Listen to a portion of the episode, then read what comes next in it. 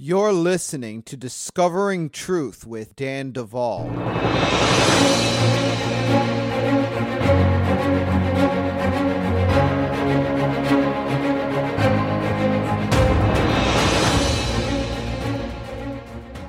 So we are in the first week of May, and since it's the first week of the month, you know exactly what that means. It's time for the next episode in our Exposing Kabbalah series, something we've been continuing all year. Now, always keep in mind with this series, it has been recorded. This is what we did at the Bride Ministries Church last year. If you are listening on our podcast and you say, wow, it would be nice to have the visual presentation along with what I'm hearing, just go to YouTube. Find this podcast on YouTube, and you will see the entire video along with all of the screenshots and the diagrams and so on and so forth. So please don't forget that that is available to you. And the easy way to find a YouTube is just go to our website, BrideMovement.com, on your computer, and you can go to the podcast, and the YouTube will be right in the page for this week's program. I want to keep you guys informed that we are going to be doing a DID Coach Mentorship program in 2021. We're working on it in 2020. We have 14 people going through it, and they are extraordinary. We're going to do it again in 2021. Why? Let me tell you something, folks. Bride Ministries is committed to solving problems for survivors of satanic ritual abuse and government-sponsored mind control agendas. We are absolutely committed to the need set that the heavy-duty trauma presents for people. And we are endeavoring to become the number one most resource-rich ministry in this area in the world. And the truth is, there's not that much competition out there for this particular ministry arena. I will be honest. We're not in competition with everyone else that's out there. We're just like, thank God there's other people doing this work. But we are definitely committed to this vision. And so we are training people. We are training, and the goal is to release people onto our platform that creates a central pool and a central hub where people from all over the world can begin to connect with solutions. Now, if you want to be trained to do the work that is required for the healing journeys of survivors of deep trauma, we have an application process. Our applications are due by August 31st. And you can go to BrideMovement.com on our ministry page. And there is an area on the ministry page that says, I want to be a coach with Bride Ministries. You click there, and there you'll be on a landing page. We just built this beautiful, it's gorgeous. It's this new landing page. We have it for you. So you can get some details about what the program entails. And then if you want to apply, there's a bunch of apply buttons. You just click one of them. They all go to the same place, and that is our actual application. Now, you do have to submit other data. So be ready to answer questions and, get some resume together, as well as letters of recommendation. Anyway, we want to encourage you to apply if the Lord is putting a tug on your heart. And keep in mind, we are going to give interviews, and not everybody that applies to this program will get in. We do have a list of qualifications, what we are looking for. And if you see that you do not meet those qualifications, think twice before applying, because you may put a whole lot of work in, and frankly, if God's not telling you to do it, and if you're not meeting the qualifications and so forth, you are unlikely to be accepted into the program.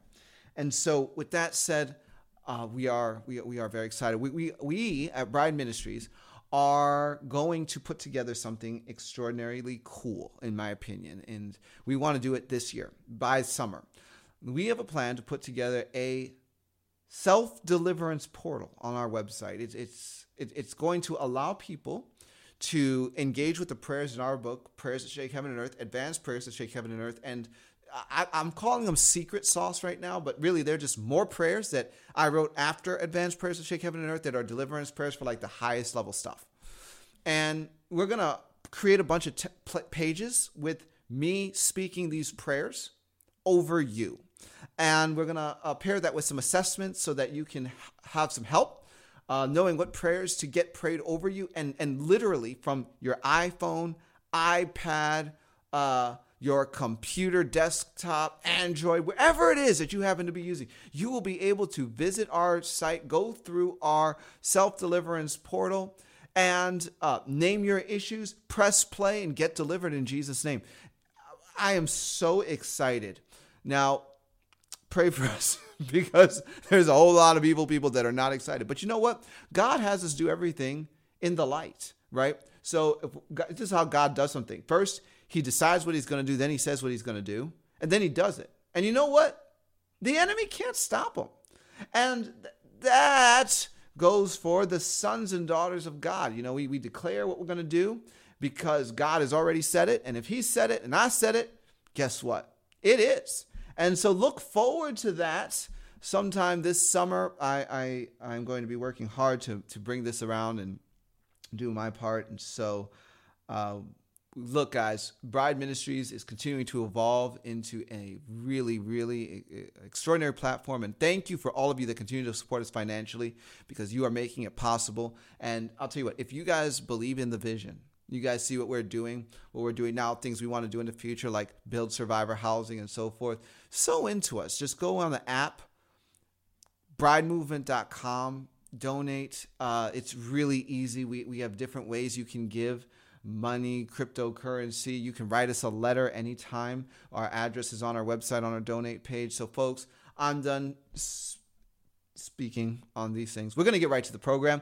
Don't go anywhere. You're listening to Discovering Truth with Dan Duvall.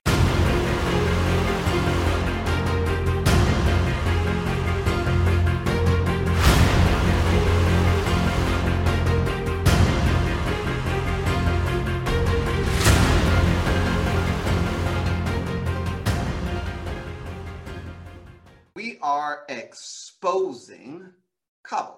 And I find a need to do this because what I have seen is that, look, our government is influenced by this stuff.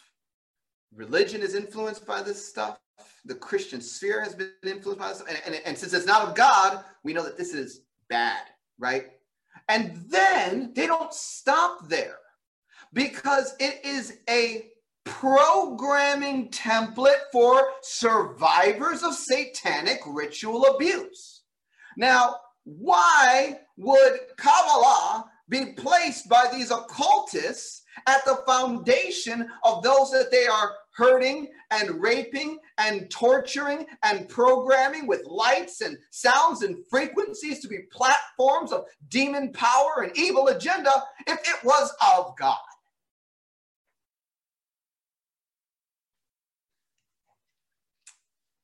I'm not preaching yet. I'm just saying. I'm just trying to clear the air here. So I told you I'm going to have to hurt some feelings tonight. Now, we've been on a journey into exposing Kabbalah for the past 4 weeks, right? And for that reason, I have to do a lot of review at the beginning because some of you are just logging in because you had someone tell you, like, dude, you need to listen to what Dan Duvall is saying. And you're like, I don't even know what Kabbalah means. And so now you're here. You missed all 4 of the first weeks. And you're like, well, what the heck are you talking about? So let me just slow walk us through a few of the basics, right? What is Kabbalah? Kabbalah is the ancient Jewish tradition of mystical interpretation of the Bible. First transmitted orally and using esoteric methods. Kabbalah is an esoteric method, discipline, and school of thought that originated in Judaism. Okay? Now, what is the connection to Judaism? Answer. It's not possible to discuss Kabbalah apart from a conversation on what is called Judaism or simply Jewish doctrine. Now, some Christians think that Judaism is simply a study of the Old Testament, right? Well, the Jews, they stop at the Old Testament and they just haven't figured out yet that all these prophetic passages about Jesus are about Jesus. So if we just tell the practicing Judaists that Jesus is their Messiah, then they should all just figure it out because they're working with the same Old Testament that we are. Well, that is called Christian ignorance. Okay, if you read their own writings, and this goes from you know, very unconservative, you know, Judaism to, you know, Orthodox and every, like, they all basically agree that the Mishnah is part of their doctrine, right? The Mishnah is the first major written collection of Jewish oral tradition. So here's what happened, right? They say that at Mount Sinai, when Moses got the 5 books of Torah, that the 70 elders at the base of the mountain were also given a revelation that was on equal par with or even superior to that of Moses. Okay, that's what they say. So this oral tradition got passed down orally, it wasn't written down, for 1,500 years. And then, after Jesus died, going into the 2nd century AD, with all of the persecution that was going on in Rome, they decided it's time for us to write down our oral tradition, which Jesus rebuked us for, and that becomes Mishnah. And then out of that, we derive the Babylonian Talmud, which is a commentary on the Mishnah. And they said that the commentary on this oral tradition that Jesus rebuked them for is on equal par with the first 5 books of the Bible, or Torah. And this is their doctrine. So their doctrine is not Old Testament. Oh, you cannot separate the Old Testament from the Mishnah of the Babylonian Talmud. Okay, that is part of their belief. Okay, and they all acknowledge Kabbalah, which is in itself meaning to receive. It's a collection of Jewish esoteric books. And even the most conservative Jewish rabbis today acknowledge that all Orthodox Jews give credence, if nothing else, to the Kabbalistic works, right? Some of them study it for the spiritual implications and to deep dive into it. And some of them, they do it more for academic purposes, but they're all looking at it. They're like, yeah, credit given where credit is due. The Kabbalah is part of our collection of books. And so the primary texts of Kabbalah are Zohar, which is the Book of Splendor, the Sefer Yetzirah, which is the Book of Formation, the Book of Mysteries, the Gate of Reincarnations, and 3 Enoch. And one may want to think that Kabbalah can be separated from Judaism and say, oh no, you know, some Judaism is not, they don't deal with Kabbalah at all.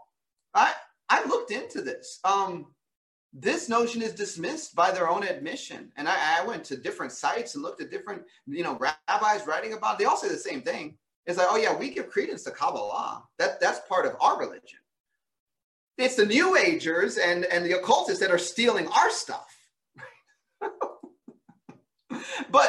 But if there is any like Judaist groups out there that are denying Kabbalah as part of it, they are splinter groups as far as what I have learned so far. And I, you know, of course, I'm always learning.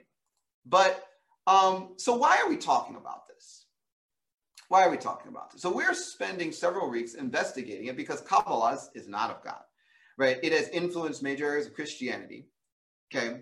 And since many believers, and this is the part that really hurts my heart, right? Many believers don't even know what Kabbalah is, right? I bring up Kabbalah, you're like, huh? You know, we don't even know what it is. And some of us are satanically, ritually abused, and we have had to undergo rituals in our childhood that were so terrible, we blocked them. So we can't even remember the rituals. And then when we start to remember the rituals, all we remember is the shame and the pain and the blood and the this, the torture. And what we don't know is that the entire ritual was derived from the Kabbalistic system of magic. So underneath all of the blood and guts is this system. And we don't even know what the word means in our presenting personality. I think it's highly unfortunate. But you know, for the rest of us, like many of us, we don't know what Kabbalah is. We don't know what its beliefs are. And we don't know how to identify where its influence has poisoned the waters in the Bible. Like, if someone told us what Kabbalah even teaches, then we would have a chance at identifying it when it's infiltrating our belief system. But what happens oftentimes is that people that come with an agenda and they begin to teach this kind of leaven, they don't tell you where the leaven is coming from. They just start telling you stuff that sounds cool. It's like, oh, wow, that's really interesting. I wonder where they're getting that from. And you think, oh, man, maybe they're just really deep. And it's like, no, they're actually teaching straight out of the Kabbalah, but no one told you that Kabbalah even exists or what it is. so, So this is why we are going to learn why Kabbalah at its core is a doctrine of demons revealing the government of Lucifer.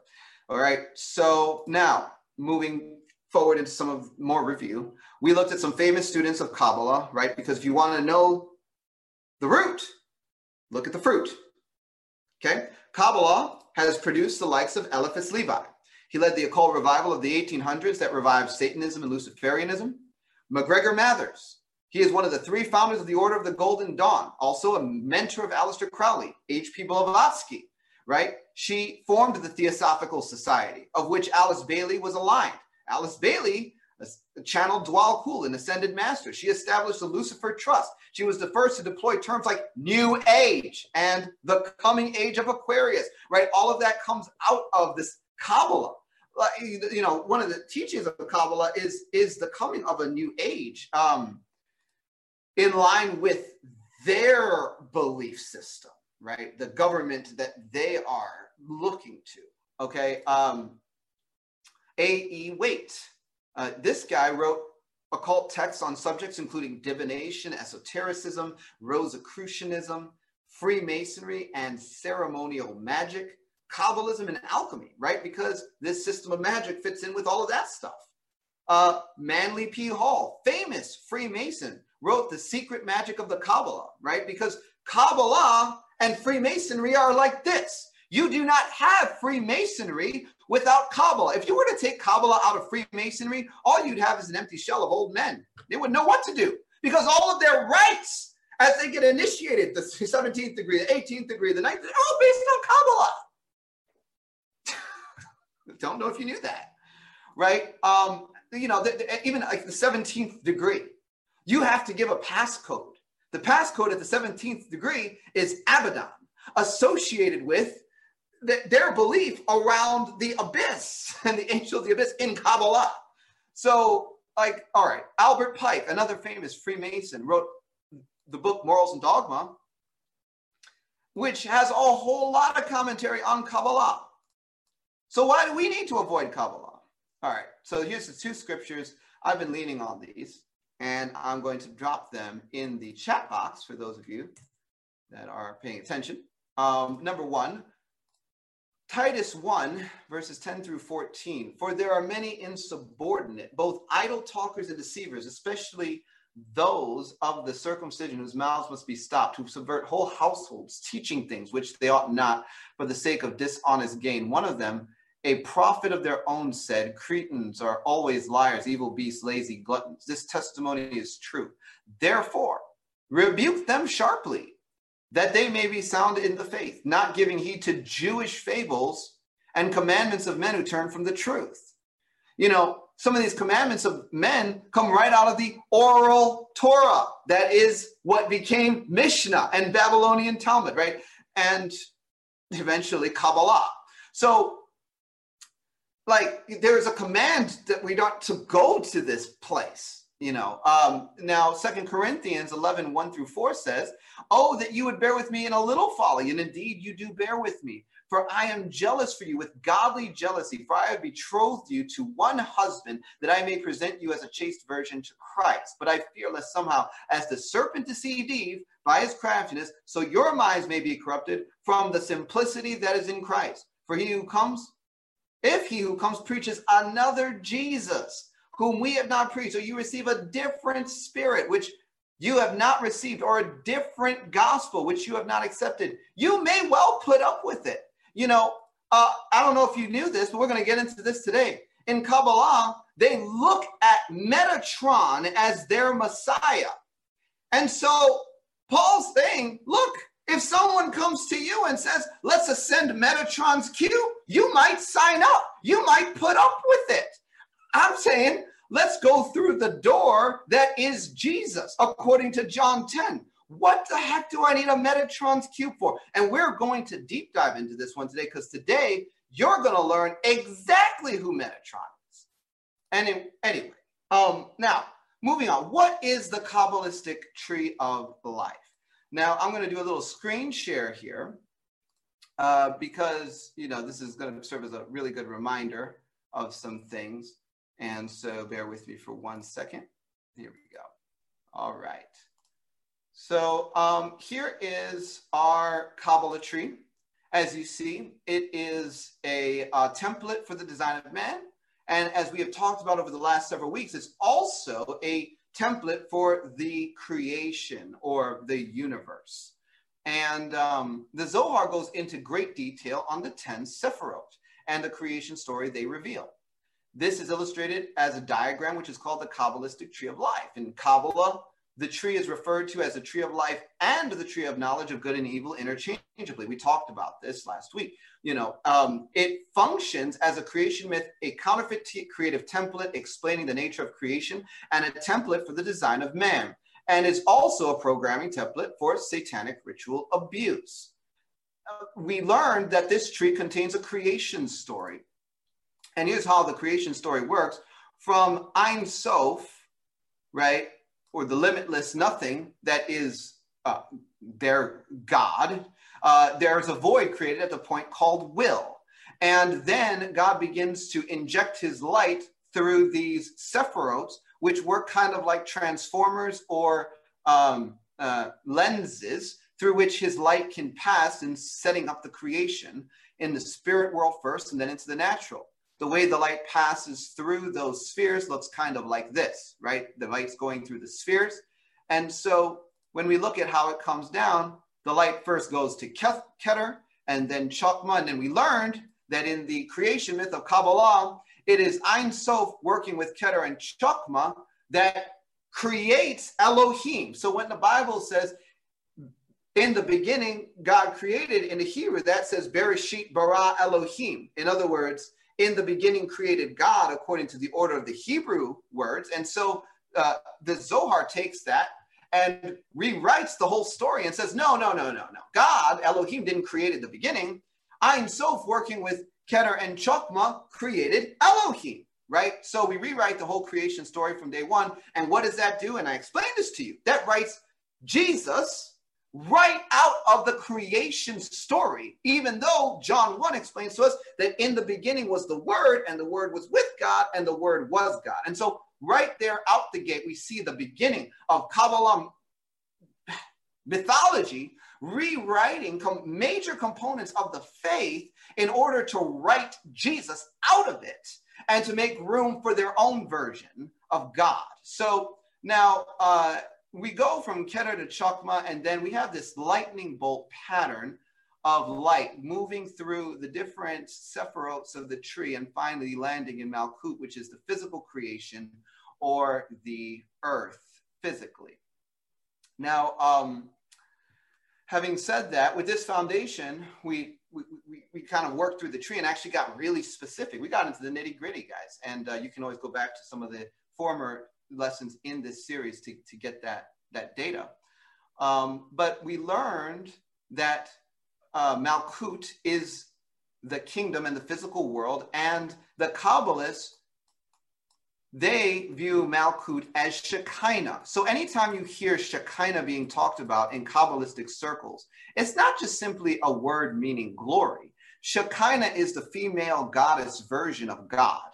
It is the Ashtoreth version. It's the female counterpart. And so they call her the Shekinah, and they associate that with Malkuth. In their mythology, she is the female counterpart of Ein Sof, right? And the gateway of man's ascension to knowledge. She's also the bride of Tiferet, and the mother who is one with the children of Israel. Now, the way they break it down, here's the physical, and here's the spiritual, right? So they just create this entire cosmology, and they say, well, when you begin working with Shekinah and then work your way up the tree, you begin a journey towards greater illumination. All right, so in Kabbalah, it's all about getting illuminated. All right, now moving on. Last week, we also discussed how Kabbalah completely rewrites the concept of the second Adam, who is Jesus, right? Because in Christianity, we learn that though by one man's offense, death reigned through the one, much more those who received abundance of grace and of the gift of righteousness shall reign in life through the one Jesus Christ. So, Jesus undoes what the first Adam did. But in Kabbalah, again, we rewrite the history and write Jesus out of the equation. So they create their own Adam. And they call him Adam Kadmon, or AK, who is Keter. And he is the primordial man who is not the Adam in the book of Genesis. This primordial man is the crown of the Sephiroth. He not only helps to create Elohim, but this primordial man, Adam Kadmon, is also the creator of physical man, who gets created down here. So the second Adam in Kabbalah is actually our first Adam. So then the entire agenda for redemption is now confused. Moreover, this physical man, Adam, when he takes from the tree of knowledge, is not actually in rebellion against God, according to their mythology. He is simply unbalancing the creation. So they have all this confusion, and then they come back and they say, now the job of man is to do mitzvot. And mitzvot means we will follow the Torah, which for Judaism means the Old Testament plus the Babylonian Talmud and Mishnah plus Kabbalah, so that we can accomplish tikkun, which is repair, and bring back order to the creation because things are out of whack, right?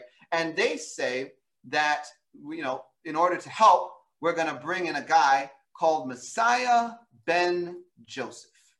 Now, we're going to look at Meshiach ben Yosef today and what this means for us. So now we're going to ask the question, who is Metatron, right? Because I keep bringing up this name, Metatron this, Metatron that, Metatron's cube. Who the heck is this guy? Who the heck is this guy? Metatron in Jewish doctrine is the angel of the presence. Metatron is the Messiah of the Jewish Kabbalah. He is also known as the minister of the interior, according to the Kol Hator, which is a book of Kabbalistic eschatology. We learn a lot about Metatron from several books in Kabbalah, but especially Three Enoch, okay? Which I've said over and over throughout the series is distinguished from One Enoch. Now, many of you know that One Enoch is an echo of the book of Genesis. And it goes through, the fall of the angels or the watchers and how they taught women to do all kinds of sin and the giants. And, you know, it's a lot of affirmation, but it expands on all of that, right? Three Enoch is a completely different book. First of all, it was written after Jesus died. And it's a story of a rabbi who uses Merkabah mysticism in order to encounter Metatron. And when he encounters this so-called angel, then he has a whole list of questions and writes down all the answers. And this is not Megatron from the Transformers movie. This is Metatron of Jewish Kabbalah. So, you know, Metatron is talked about at length. And I need you guys to look at some stuff here. So I'm going to do my little screen share again, bring you back into this guy. All right. So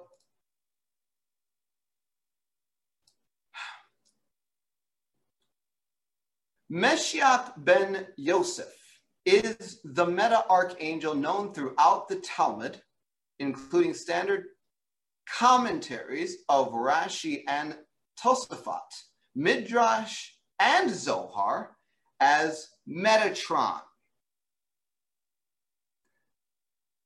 In this quote from Kol Hator, which I told you is a book of Kabbalistic eschatology, we learn on page 16.22, Yosef is alive, okay? The light of Meshiach ben Yosef has three levels.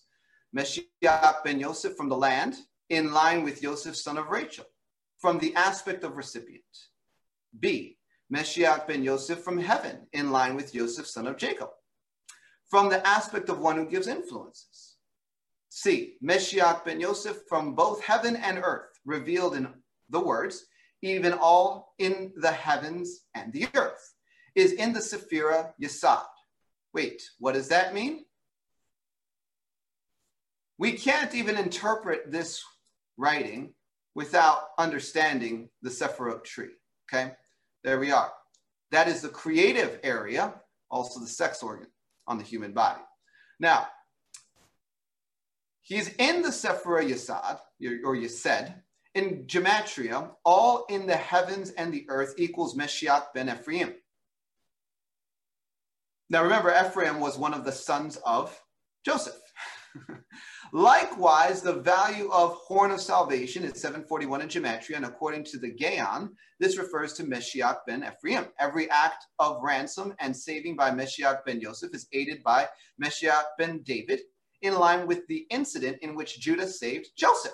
According to what is written, what profit is it if we sell our brother and cover up his blood, etc.? By saving Joseph, Judah merited being the one from whom the kingdom of David descended. Now, in order to understand what this is saying, you have to understand the way the Kabbalist mind works, because you can't just read something and say, well, God wrote this, therefore this must be what he means. No, you're looking for the secret or sod, and we talked about this. That means you're going beneath the text to the illuminated secret of what is actually being said there. And so you're looking at this, and when you look at phrases in the text of Torah, what they do is they take all the letters of the Hebrew letters, and then they line them up, and then they put them through formulas. And the formulas are different, you know, and the rabbis will work it this way and put it through that formula and put it through this formula, and they'll get the numbers to change.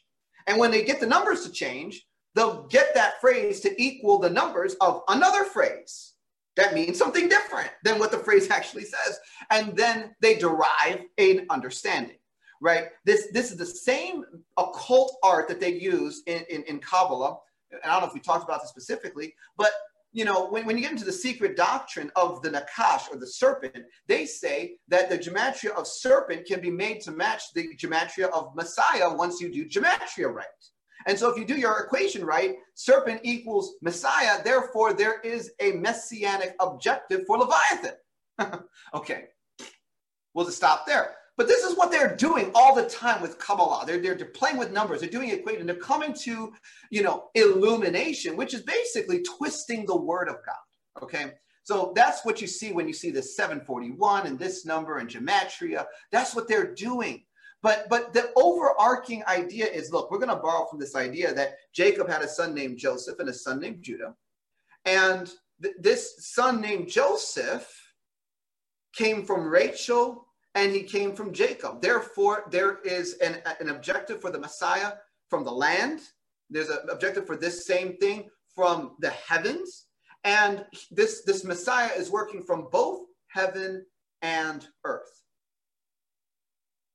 All right. And in Kabbalah eschatology, there are really two Messiahs, because Meshiach ben Yosef is opening the door for Meshiach ben David.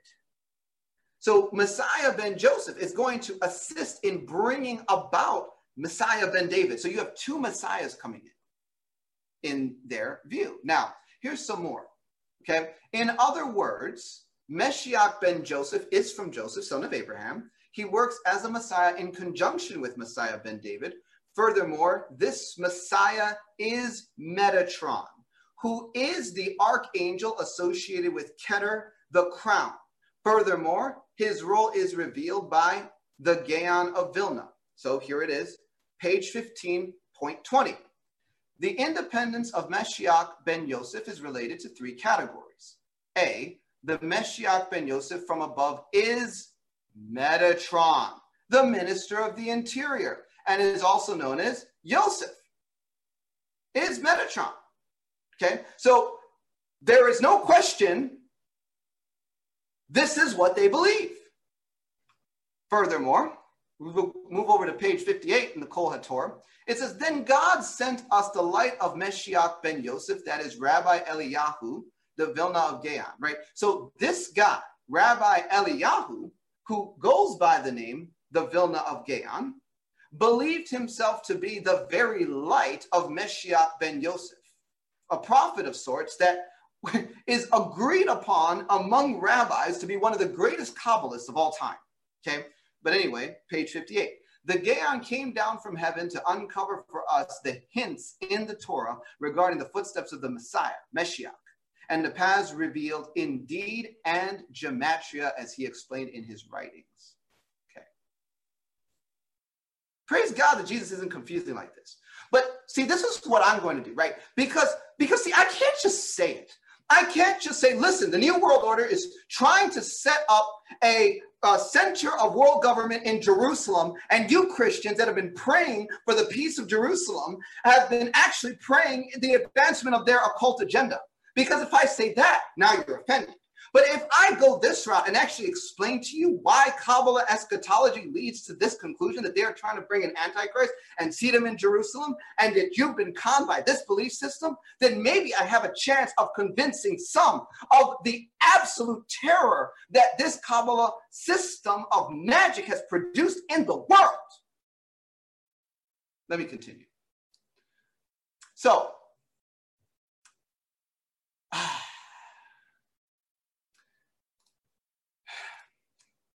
going back, right? We're learning about this character. We're learning about this character. And, you know, the glory of God is that this is being recorded. So you can always go back and listen to this again and again. Because, you know, in preparing for this, do you think that I got this on the first run? I mean, I have been studying and studying and studying, guys. This is not coming quick, not even to me, okay? So here in 3 Enoch, we begin in chapter 1, okay? So you have this rabbi, and he's writing this book. Some 280, I don't remember what the actual date was of the writing, but he says in chapter 1, when I ascended on high to behold the vision of the Merkabah and had entered the 6 halls, one within the other, as soon as I reached the door of the 7th hall, I stood in prayer before the Holy One, blessed be he, and lifting up my eyes on high, towards the divine majesty, I said, Lord of the universe, I pray thee that the merit of Aaron, the son of Amram, the lover of peace and pursuer of peace, who received the crown of priesthood from thy glory on the Mount of Sinai, be valid for me in this hour, so that Capsiel, the prince, and the angels with him may not get power over me, nor throw me down from the heavens. Forthwith the Holy One, blessed be he, sent to me Metatron, his servant, the angel, the prince of the presence, and he, spreading his wings with great joy, came to meet me so as to save me from their hand. Now, Capsiel is a bit of a bad guy, even though in Kabbalistic mythology, he works for God. He's kind of like a Satan. Now, from this point, the rabbi begins to ask Metatron all these questions, and he's in this, you know, astral plane realm. And so over the course of the book, Metatron reveals to him all kinds of data. He says, look, I'm Metatron. I am actually Enoch, the son of Jared, from the book of Genesis.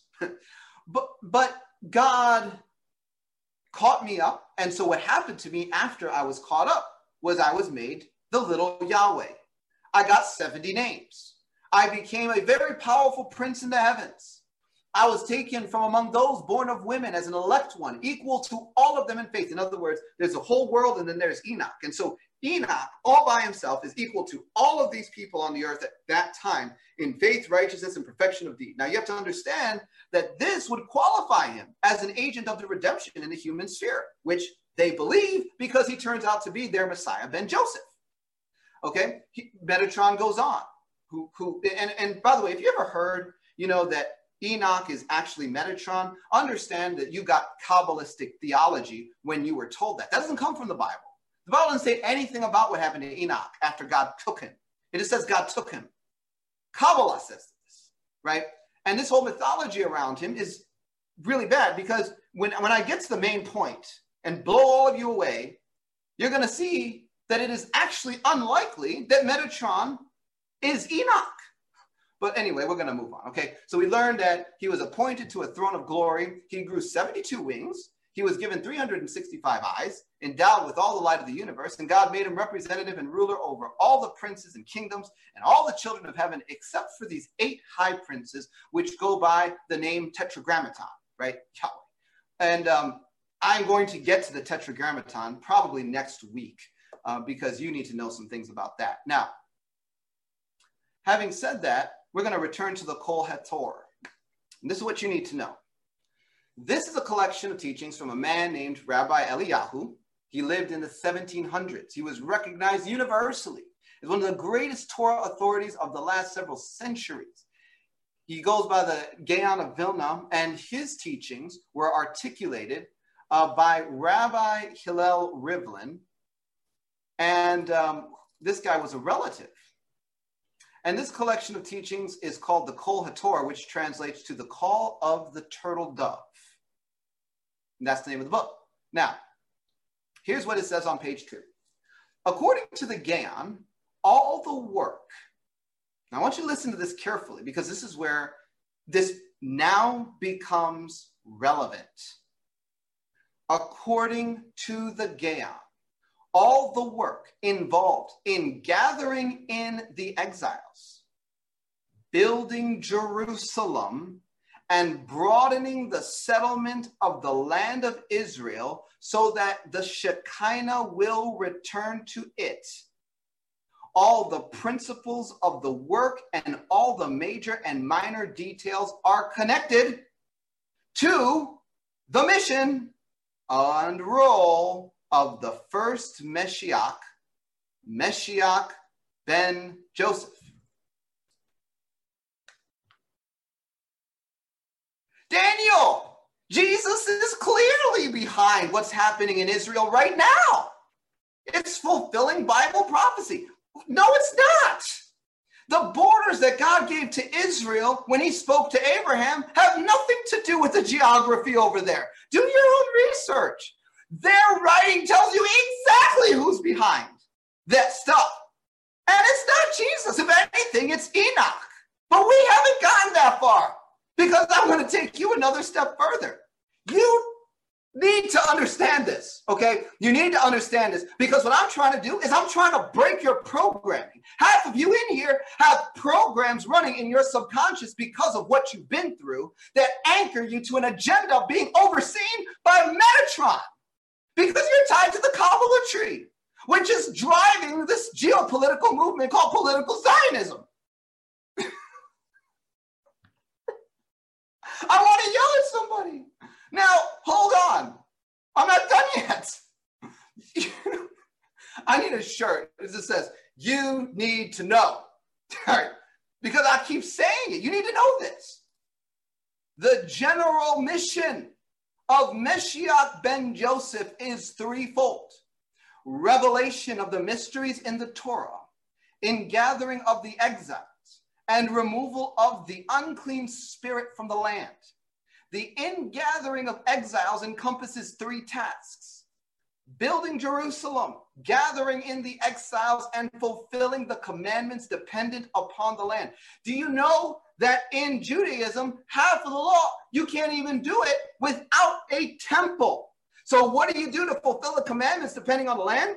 You have to build a third temple and reinstate animal sacrifices. Now, why, when Jesus has given himself as an offering once and for all the sins of mankind, would he ever get behind an agenda to literally produce this abomination of putting animals back on the altar to atone for sins he already died for?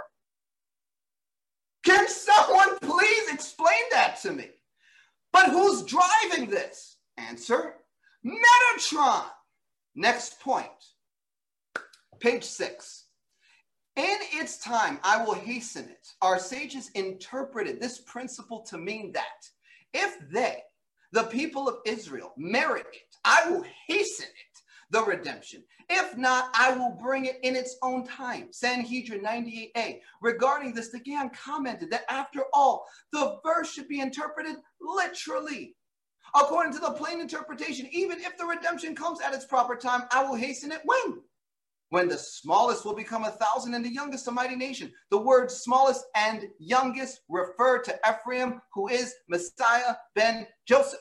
In other words, Messiah ben Joseph must come in and hasten the completion of the agenda for Jerusalem. and Israel that is tied to the Kabbalah tree, the same system of magic that produced the Theosophical Society, Freemasonry, Illuminism, Judaism, the issues with Mormonism and Scientology. And you know what?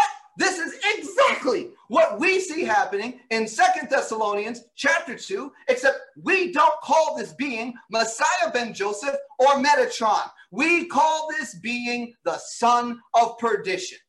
Verse 1, 2 Thessalonians chapter 2. Concerning the coming of our Lord Jesus and our being gathered to him, we ask you, brothers and sisters, do not become easily unsettled or alarmed by the teaching allegedly from us, whether by a prophecy or by word of mouth or by letter, asserting that the day of the Lord has already come. It hasn't. Don't let anyone deceive you in any way. That day will not come unless, here's what has to come before he ever comes. The rebellion occurs. The man of lawlessness is revealed, the man doomed to destruction. He will oppose and exalt himself over everything that is called God or worship, so that he sets himself up in God's temple, proclaiming himself to be God. We are here to expose Kabbalah. And you're probably thinking, man, that was quite a sermon. I'm not done yet. This stuff is a mess. But when I make a point and I say, I am not a political Zionist, now you know why.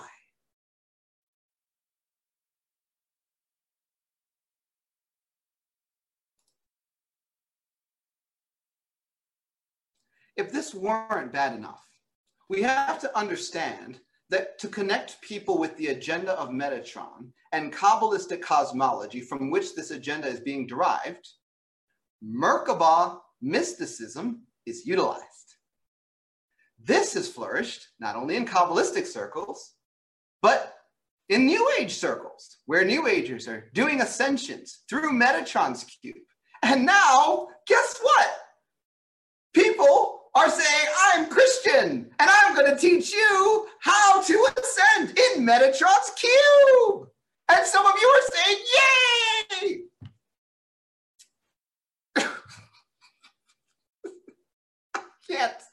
I cannot take it. I can't take it. This is why we have to understand Merkabah mysticism, where it is derived from and what it means to Kabbalists. So that when someone comes to you and says, let's chant sacred names of Yahweh and ascend into a cube, you think twice. Where'd you get that idea from, teacher? Did you learn it from the Bible?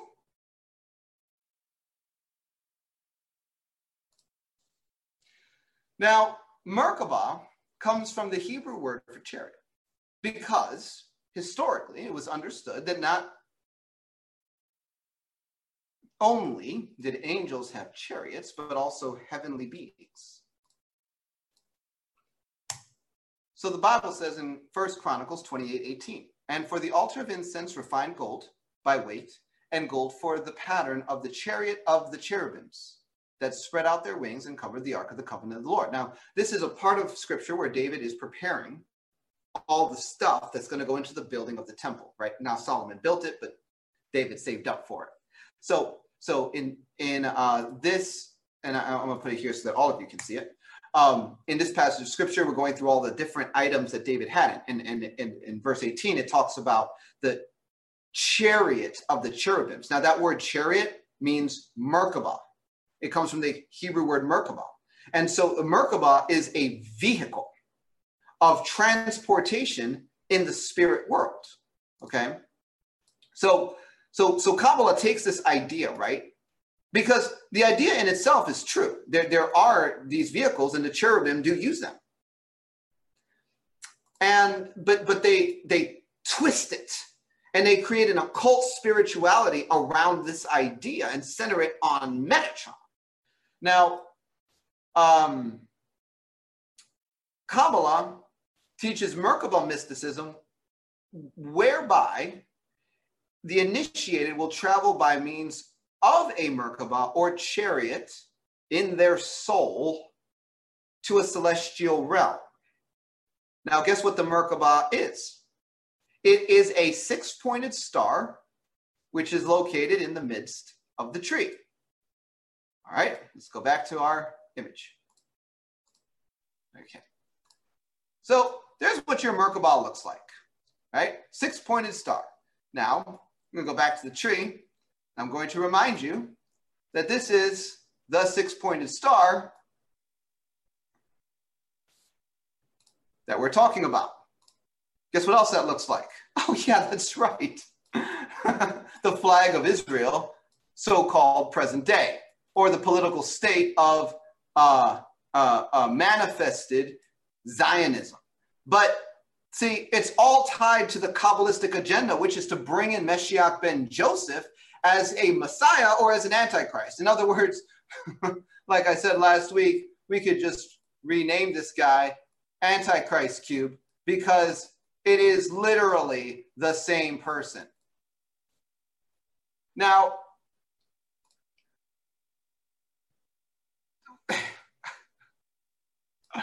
all right. They're teaching this to Christians, and Christians are buying it. I can't even. And you know that the funny thing is, someone will go learn this at a Christian mystic conference and come to me and say, Daniel, can you get me set free from the Kabbalah tree? It's like, dude, you're literally putting yourself inside of it. I can't. It only works if you stay outside of the tree. So stop going in the cube. This is called leavening the lump, right? Now, Merkabah mysticism connects to Ezekiel chapter 1 and the quest to understand the vehicle that God uses to visit Ezekiel, right? So this fiery burning portal opens and he sees these cherubim come out and they're moving, and then there's a wheel within the wheel, and then one like the Son of Man sitting on top of the throne. Like that whole event in Ezekiel chapter 1, that is what Kabbalists have meditated on in developing their body of literature called Merkabah mysticism, because they're trying to use occult initiations to reproduce spiritual encounters, right? And so when we look at the Merkabah, it is Metatron's cube of the Sephiroth tree. Its bottom is Yesod, its top is Da'at. And Metatron's cube cannot be separated from Kabbalistic spirituality. And this is what I need everybody to understand. Metatron's cube cannot be separated from Kabbalistic cosmology. It is Kabbalah, okay? Like, and there's one thing to have a shape. All right, you have a shape, you have a triangle, you have a rectangle, you have a square, you have a circle, like they're okay, there are shapes. But when you begin to engage in a spirituality based on Kabbalah, you are engaging in Kabbalah. Those points on that cube have meaning.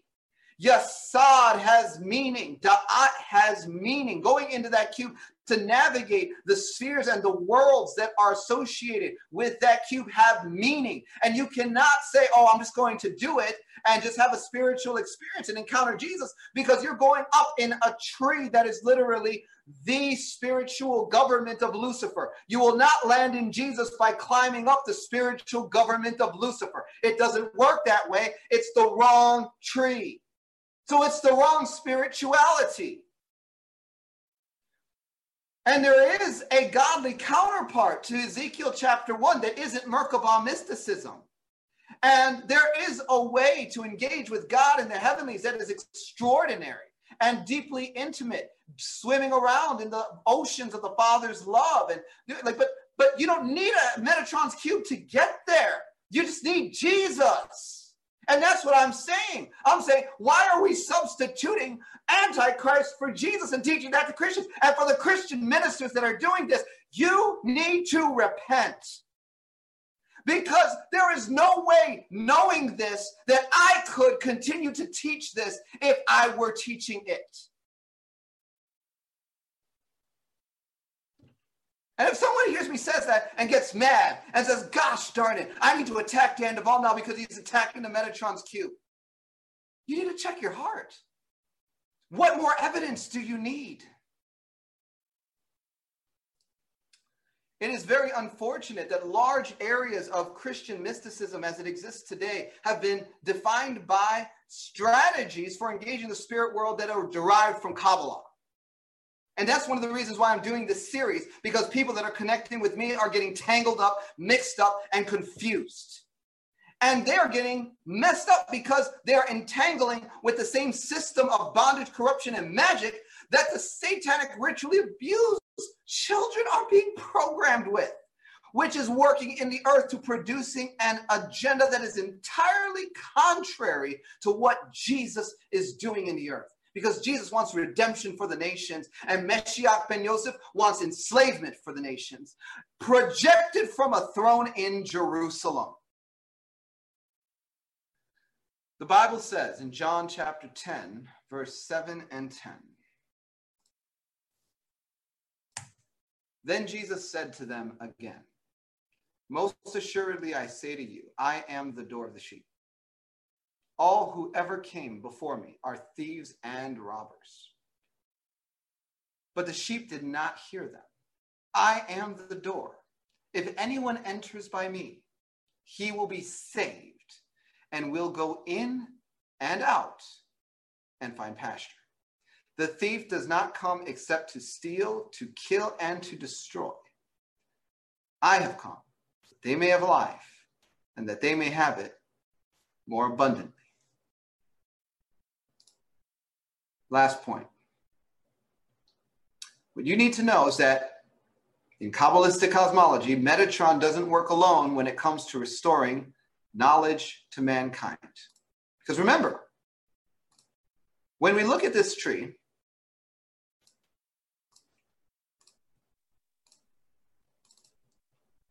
see, Da'at is knowledge. This is coming back to some of the stuff we've already talked about, right? That's what it means. And when man fell and the Sephiroth got shattered, knowledge was lost to mankind. And so Metatron is trying to give it back, and he is working with another character who contains the universe in his ring, so they say. This character is Leviathan. So Leviathan surrounds the Metatron's cube in Kabbalah and helps initiates to cross the abyss of Da'at, the mysterious blackness, allowing the initiated to cross over into brilliant white light of Keter, Metatron, and the Adam Kadmon, because Metatron, though his cube is here, Metatron actually sits here. So we have to cross over the abyss in order to find the light of the supernal triad and ultimately have our encounter here. So Leviathan is signed up to help. And here's the problem. If you have been exposed to masonry, you undoubtedly have problems with Leviathan. Why? Because Leviathan is part of the cosmology of Kabbalah.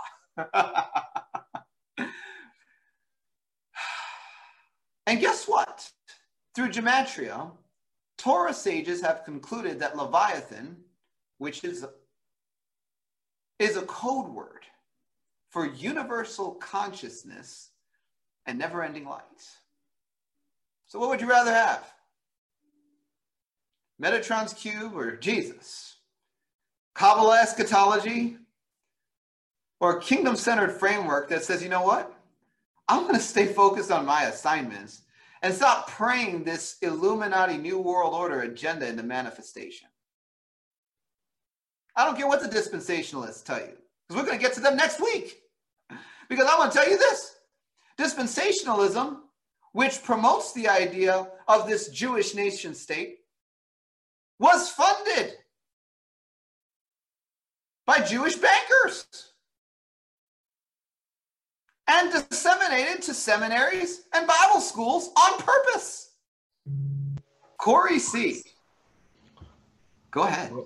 So I was just wondering, seeing as how I could receive deliverance from the Kabbalah tree, how I ever got it involved into my soul in the first place. I'm not a SRA victim or anything like that. I did dabble in New Age for a little bit before I was a Christian, but I'm just wondering how that ever got involved in my being. Perhaps. That is really a good question, and I'm going to give you a few points on that. First of all, this is something that people inherit through generational iniquity on one level. So you can have, you know, this tree either partially or fully inside of you based on just being born into a bloodline with a bunch of Freemasons in it, even if you weren't actually exposed to their rituals yourself. This is one of the hidden reasons why people that come from Freemasonry families and renounce Freemasonry still are held in bondage, because they renounced Freemasonry, but they never untethered from the tree that is the system of magic that undergirds Freemasonry, which is the government of Lucifer. So that's one way. Right. Also, you know, through different types of magical practices, you can put yourself in the tree.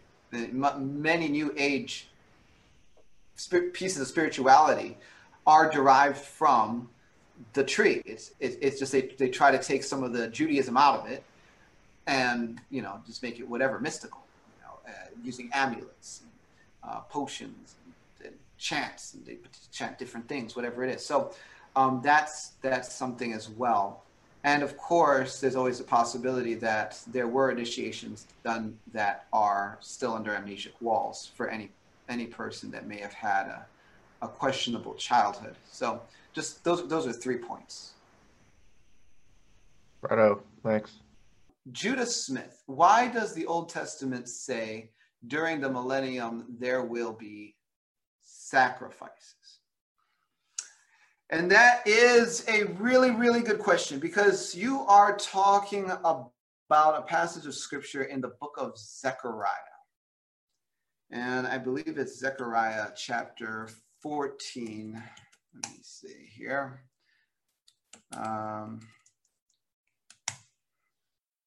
Zechariah chapter 14. So it says...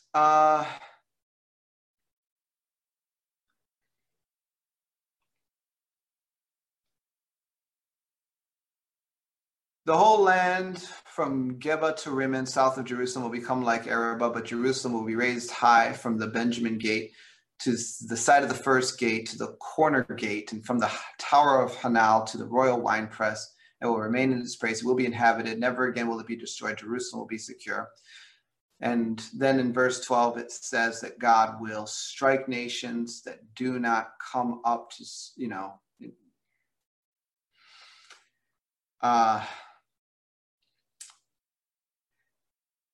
you know, this passage of scripture, I'm going to be honest. It seems to me, Judah Smith, that there is a few things going on.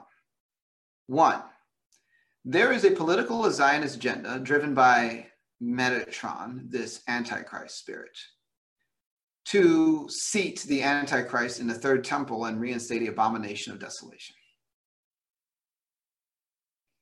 The Bible says in 2 Thessalonians chapter 2 that Jesus isn't going to come until after that. And I think that there's actually two layers, and I didn't get to the second layer today, but I think there's two layers to 2 Thessalonians chapter 2. I think there is a seating of Antichrist in the temple of the mystical or the universal body of Christ by tethering many survivors to the Kabbalah tree and seating Metatron deep within their systems, and having him reign from there and driving end times programming associated with Kabbalah programming, which falls right in line with political Zionism and all of this agenda. And then there is the calling forth of Metatron from the body of Christ to occupy that seat in Jerusalem as an Antichrist figure in the natural. I actually think both are going on. And then Jesus says, it's not going to be until after all of that, that I actually come back. So then there is something that happens when our Jesus Christ actually does come back. And then there's stuff that happens. And I'm not going to say that I am an expert on the millennial reign, because I'm not. And my theology in that area is still being shaped. I feel the Lord continually moving in that area. And so I have not, and I have intentionally avoided doing any kind of heavy teaching on the millennium, because I think that what I was trained to believe about the millennium isn't entirely accurate, but I don't know what accurate looks like yet. So I hope that helps. But in other words, this comes back to something that I said a few weeks ago, and that is that there is a passage, and I'll give it to you, in Zephaniah chapter 2, which talks about two ingatherings. And this is echoed in Zechariah 13:8, where the first ingathering of Israel by the hand of man is actually destroyed by 2/3. And I think that that's also at play in the whole sphere of this conversation. So hopefully that helps a little bit. You know, we're still putting together the whole picture. Victoria Gilmore said, is Yeshua the Messiah coming back to Mount of Olives in present day Jerusalem? Again, I still believe in the messianic prophecies of the Old Testament, and I do believe that they will have a physical reality. I just think that what we see happening with political Zionism is a prerequisite, which is Antichrist's agenda that comes way before anything involving the actual return of Jesus. And so, yeah, I do think that Messiah will stand on the Mount of Olives, but not before we see Meshiach ben Yosef occupying a throne in the temple, mystically and physically. So hopefully that helps. Now, Jade said, how should we pray? Is it just safe to pray that Israel would return to the God of Abraham, Isaac, and Jacob and his Torah? It's hard to know how to pray for them with being so entangled in this. You know, honestly, I would pray for Israel the same way I pray for Muslims. May they know you, Jesus, Yeshua, as their Messiah. The whole idea that Jews, and that term is really hard to use because it's been redefined by so many different groups. At this point, you say the word Jew and everyone thinks something different. So I'm going to have to go through one day and go through like a table of definitions. Like, well, this group says Jews mean this, and this table says Jews mean this, and this group. But anyway, that whole idea that they have a separate covenant that they can enjoy union with God through comes out of dispensationalism, which is articulated in the Schofield Bible, which was bankrolled by Zionists. Romans chapter 11 is very clear that Jesus Christ is trying to graft Israel, genetic Israelites, back into himself because they've been grafted out. So the Gentiles and the genetic Israelites are all going into the same person of Jesus. There's only one Messiah, Yeshua, Jesus. And so we need to pray for their salvation. So, like, that's where I am. I'm just like, they need to get saved. Okay. Praise God. These are tough questions. How would you address someone who pledged a Greek letter organization of which all are based on some form of Freemasonry, who can't handle the depth of understanding of Kabbalah and its connectivity to Freemasonry? How would you suggest one attempt to get their attention in a soundbite? I don't know, because if you make a Facebook post, you'll probably get attacked. Let me tell you. people beyond you like white on rice. Grr! I don't know. I don't think it's a soundbite that's going to do it. I think that people require a journey and they need things broken down to them. And if they're not willing to hear someone out long enough to have things broken down, then they're just not ready. And unfortunately, that's a whole lot of people. So I don't know that there's a soundbite, Esther. I don't have one yet. One last question.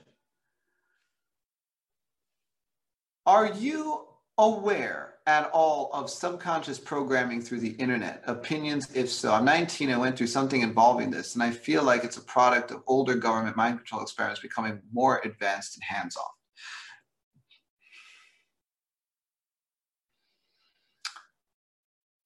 Yeah. Well, I mean, here's the thing.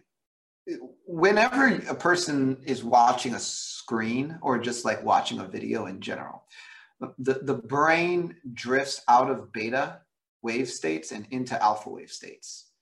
So it's relaxing. And this is one of the reasons why people get relaxed when they watch TV, right? And so after a long day, it's And the thing is, it's true. Like when you are in the alpha wave state, your subconscious is more vulnerable. So if you are not diligent about, you know, what's coming through, yeah, you can get unintentionally programmed and start believing things that you didn't agree with just because of overexposure to that content viewed on a screen. Because you are kind of being disarmed neurologically, like it's just coming through into your subconscious. And so this is great for people that listen to me, because when they push play and just watch me and zone out, it's like, yes, we're getting in there, changing belief systems in Jesus' name. But, you know, it's all about the kind of input. And I'm not a Nazi on this one. You know, we can absorb content with the filter on and put the filter up intentionally. But yeah, I mean, programming happens all the time. We're being programmed and we don't even know it. And but it goes really, really high. I mean, honestly, this past week, I was dealing with some kind of alien technology in the spirit world that, I mean, was quite literally global and undetectable. And it was creating like a false reality. I can't really go any further than that. It's just too difficult to explain. But they have all kinds of stuff that go very far beyond what we are told exists. Yet we are being influenced by it, and some of us more than others. So there you go. All right. Praise God for all of you. Thank you for participating and hanging out. You've been listening to Discovering Truth with Dan Duvall. This podcast is a production of Bride Ministries International. Visit our website at brideministriesinternational.com to enjoy the Bride Ministries Church, the Bride Ministries Institute, free resources, and to support us financially.